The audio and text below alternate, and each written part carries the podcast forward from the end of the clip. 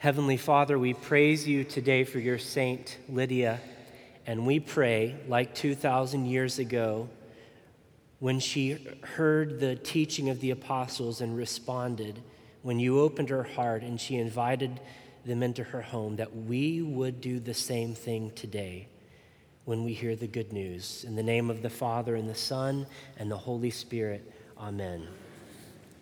Please be seated. Good morning, everybody. True story. Back in 2003, on a Thursday, a man named Aaron Ralston found himself in an unbelievable, in a horrifying predicament. He was literally between a rock and a hard place, stuck. He had been hiking. It was just supposed to be a day hike in this Blue John Canyon in Utah. So he didn't tell his friends where he was going. He left his phone in his truck. He was just going to be gone for 7 hours or so and then come back. But as he was hiking in the canyon, he felt the rocks beneath his feet begin to shake.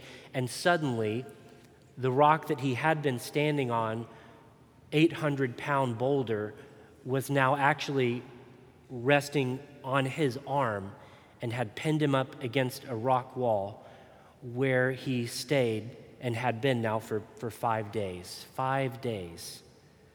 Pinned up against a rock wall. His arm was stuck. At some point, when he thinks back on this event, he writes this: I seriously contemplate amputating my arm.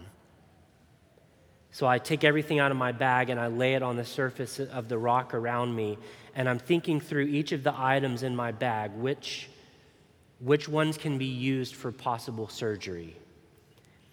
My two biggest concerns are a cutting tool that can actually do the job and a tourniquet that will keep me from bleeding out. Aaron Ralston, stuck under an 800-pound rock. We all find ourselves stuck, don't we? We all get stuck. It's not just individuals that get stuck in marriages or get stuck in single life or get stuck in a job or get stuck in an addiction or an illness or get stuck in hatred or get stuck in self-righteousness. But cultures get stuck, don't we? Like in the cycle of retaliatory violence, cultures get stuck. Whole cultures get stuck in oppressive trends that make the weak weaker and the strong stronger. Individuals and cultures, even nations, get stuck in cold wars and in political stalemates like what we're seeing right now in our own nation. Humanity gets stuck. To be human at one point or another is to find yourself stuck. My question for us today is, how are we stuck? I mean, in your life, in your family, in your heart, in your body, in your job, how are you stuck? How are you stuck? If Christianity is true, if the Bible is true, if Jesus isn't a liar, if Jesus isn't a lunatic, but he's actually the Lord, the Son of God, then surely something about what we're doing today here in our study and our worship in the Eucharist, something must have something to say about this predicament of getting stuck. And so it does, from John chapter 5, which is our gospel lesson for the day. Here's our theme. If you're taking notes and you want to write it down in a sentence, Jesus alone can deliver us from despair. Jesus alone can deliver those who are stuck in despair. Do you want to be delivered? Do you want to get unstuck? Two places we see this man's despair in John 5. Find your scripture insert and follow along with me as we study the passage, John 5, the story of the healing of the paralytic. We're going to look at his despair and then at his deliverance. his despair and his deliverance, and ours. Verse 3, look at verse 3. John writes, "In this public pool at Jerusalem lay many invalids, blind, lame, and paralyzed. One man was there who had been ill for 38 years. So Jesus comes into town for a feast, and he finds a bunch of stuck people in despair, people who couldn't see or hear or speak or move. In that culture, they would be reduced to begging on the streets. What's many? What's many invalids? Hundreds? A big crowd of people gathered in this place around this pool where they hoped to find healing. We'll talk about why that was in just a minute. But they're all gathered in one place. Archaeologists have actually found this pool in Jerusalem, this big public place with 5 porticos or porches. This one guy had been there or had been ill, wanting to be healed for 38 years, needing healing for 38 years. Listen to this desperation. Most men only lived to be age 40. So his illness, being lame and unable to walk, had defined most of his life, and at this point, at 38 years, threatened to define all of it. The fact that he's picked out among the crowd and that John somehow knows his story a little bit, it perhaps tells us that everybody there, all the invalids gathered there, maybe they all knew his story. This guy was well known. His situation was much to be pitied. And to add insult to injury, in verse 7, when Jesus asks him, "Do you want to be healed? Do you want to be made well?" Notice his response when Jesus asks him the question. The sick man answered him, "Sir, I've no one to put me into the pool when the water is stirred up. And while I'm making my way, someone else steps down ahead of me. That is to say, I'm alone." What's your despair today? Maybe it's in your body, but probably it's in your soul. Maybe it's both. Maybe it's in your marriage, in your job, in your isolation, in your loneliness, in your addiction. Where is your despair? For this man, his despair was not only his illness and the fact that he was alone in his illness and could not even get into this miracle pool, but his despair was even in his attempt at healing. Here's the second place we see his despair, not just in his illness, but in his method, in his attempt to get healed. John tells us Jesus shows up to this feast. Lots of people are there. The place is bustling. And where does Jesus go when he gets to Jerusalem? Big, big crowd of people for a feast. Jesus goes to the place where our God, the Christian God, always goes, to where the hurting people are. That's where Christians go. That's why we invented the hospitals, for example. And that's why we always want to help hurting people. That's where our God goes. Jesus shows up to this big crowd of hurting people. Happens to be a large pool, apparently well known.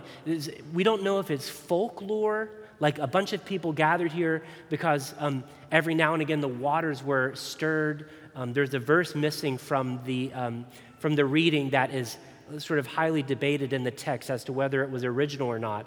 And that verse, it's verse 4, so I don't know if you have the verses listed there, but that's where we learn a little bit that it's one of the Christian traditions was that an angel would visit this miraculous pool, stir up the waters, and the first person to get in would be miraculously healed. We don't know what is going on with this miracle pool, but here's what we do know. It wasn't good enough. It wasn't working. And this one guy had been waiting for 38 years to be healed. Something's wrong. Do you see his despair? Not just in his illness, but in his attempts to fix his despair. Do you see that? Now, before we disconnect ourselves from this story, because we're able to see and hear and speak and move, before we do that, listen to this. Henry Nouwen, an author and a priest who left his career teaching to live with folks just like this, the physically disabled and the mentally disabled. Henry Nouwen moves into the Ark and lives with them. And this was one of the themes of his writing, that it may seem like we're not disabled, but in fact, the physical handicap of some mirrors back to us all the spiritual handicap in our souls. That is to say, we're all disabled. Everybody is a spiritual invalid. The curse of sin means some of our bodies are broken, but all of our souls are broken. Saint Augustine on this passage wrote, "It's more important that Jesus healed the faults of souls than that he healed the weaknesses of mortal bodies." Why? And he goes on to say, because when Jesus healed the physical bodies, those bodies could awaken. Those bodies could awaken to the knowledge of whom it was that wanted to touch their souls. That is to say, Jesus touches our bodies to get to our souls. Everybody's soul is paralyzed. Everybody is a spiritual invalid. What is your desperation today? Don't distance yourself from your desperation. Grab a hold of it. Let's lift it up to Jesus together.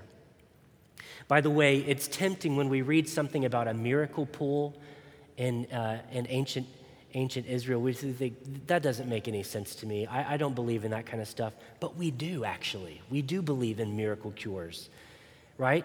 We've got conferences and speakers and essential oils. You can buy those from Mindy, by the way, if you... Vitamins, we subscribe to gurus. We practice yoga and meditation. Listen, all those things are wonderful. That's great, awesome. Have fun, knock yourself out.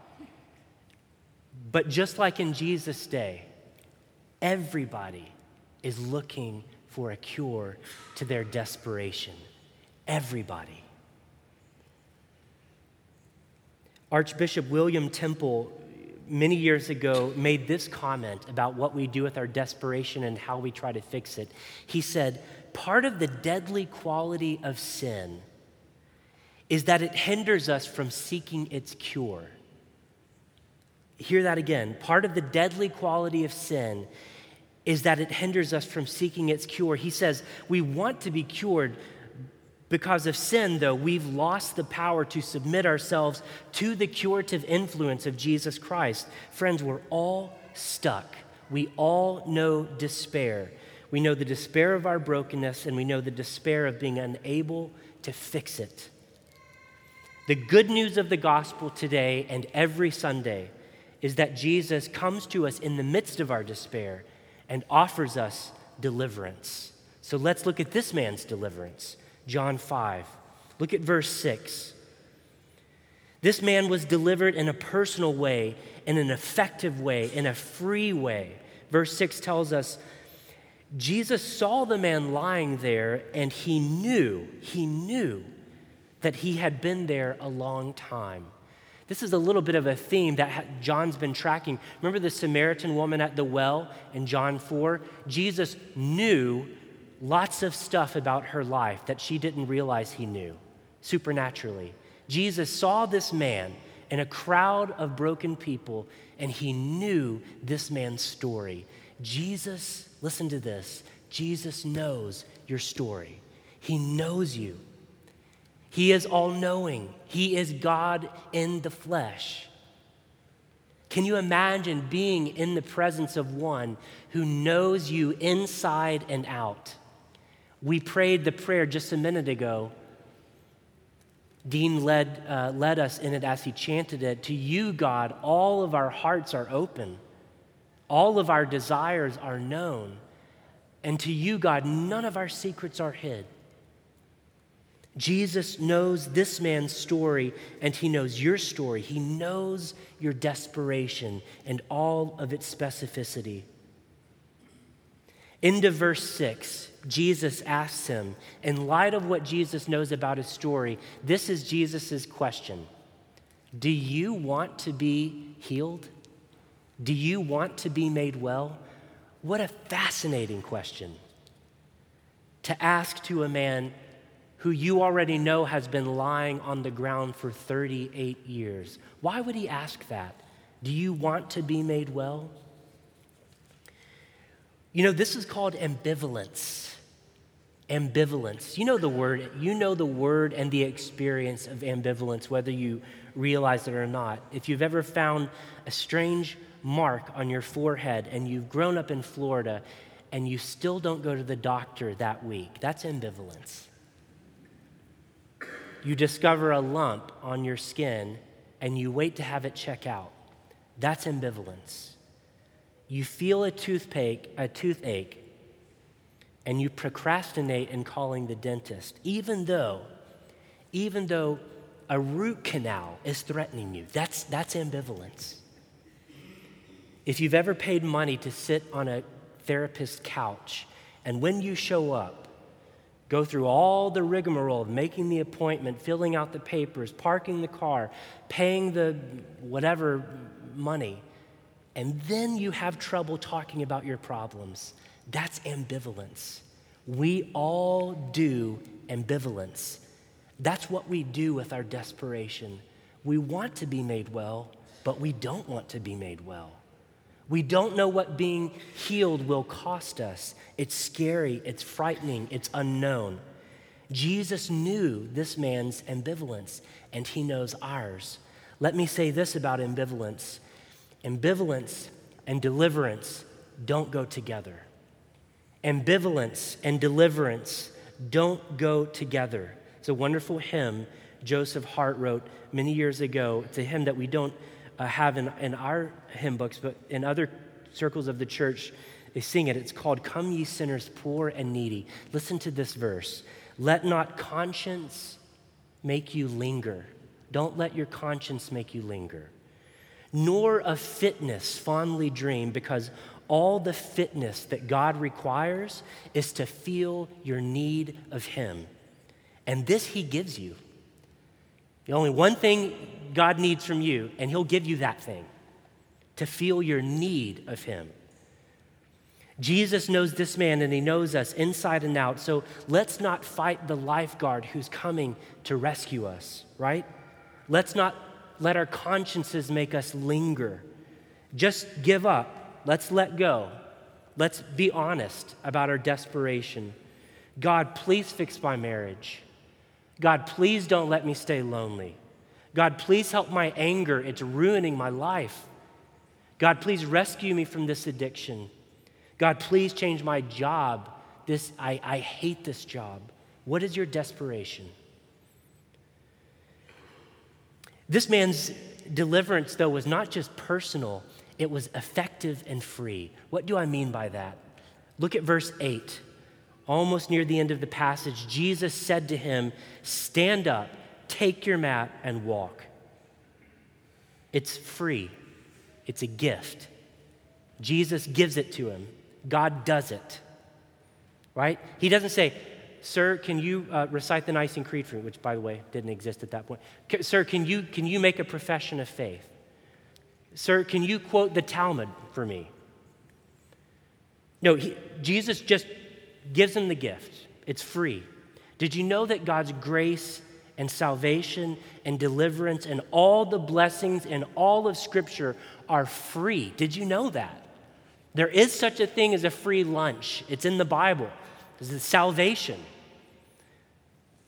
The finishing of all of your desperation, it is in a gift from God. Verse 9, the man's response, "And so at once," John says, "at once," boom, "the man was made well. He took up his mat and he began to walk." Listen, this is an important lesson. God's deliverance to this man was personal, and it was a free gift, and it was very effective, unlike the pool that all of these people were gathered around waiting for healing. Jesus just says, "I'm the source of healing. You're healed." In Reformed Protestant theology, particularly in Calvinism, one of the emphases is on irresistible grace. It's called irresistible grace, almost a technical term. And irresistible grace, listen to this, it's the notion that if and when God wants to display his grace to you, to save you, to grab you and bring you into his kingdom, to melt your heart of stone, to fill it with his life-giving spirit, if and when he wants to do that. There is nothing in all of creation, not even your human will, that can stop it. That's the notion of irresistible grace. Now, for Anglicans among us, we're squirming in our seats right now for Calvinist theology. So let me quote from the other side of the church. In Roman Catholic and Eastern Orthodox theology, one of the emphases is on cooperating with God's grace. Cooperating with God's grace. This is the notion that if and when God displays grace and saves us and wants to melt our heart of stone and wants to change our life, change our marriage, change our situation, that in some way our cooperation is necessary to that miraculous work. Protestants and Catholics, I know we're not supposed to believe both of these things are true, but I do. And I can't help but see glimpses of these beautiful historical Christian truths in the last two verses of this story. In regards to the man's deliverance, it was free and it was effective, and he participated. Jesus in verse 8, get up, you're well. The man, verse 9, okay, stands up and walks. It's free and he cooperates. Here's the point. In the midst of your despair, whatever it is, God doesn't need your help in bringing you deliverance. His grace is all-powerful. He's all-knowing, all-good. He doesn't need your help, but he does want your trust, your allegiance, your heart, your love, your obedience. God does the work of deliverance, and we trust in him for that. So Aaron Ralston, stuck on the rock, 800-pound boulder on his arm. By the sixth day, his arm had already begun to decompose as he's attached to it. And he again begins to contemplate making this amputation. He finds his camera in his bag, and he records a goodbye video to his family and friends, and he carves on the rock wall beside him his name and his birthday and that day, which he presumed to be his death date. He found a tool that would do the job, and long story short, I'll spare you the details. Aaron amputates his arm, puts it in a tourniquet, and leaves the boulder. His arm is still under the rock. He's able to find a family out in the canyon, and they help him get airlifted out, and he makes $1 million and writes books and all that, right? Friends, let me just leave you with this image, this picture of deliverance according to Christianity, according to God's word. The Bible does teach that our deliverance, you and me, the deliverance from all the stuff we've talked about, that it does correspond with a painful amputation. It really does. Blood is involved in our deliverance, but it's not our blood. It's not our blood. There is an amputation. There is an amputation, but it's not us. The Bible teaches that Christ himself was amputated on the cross on our behalf so that we could get our mat and stand up and walk home. That's the message of Christianity. Jesus was bloodied for us so that we could be free.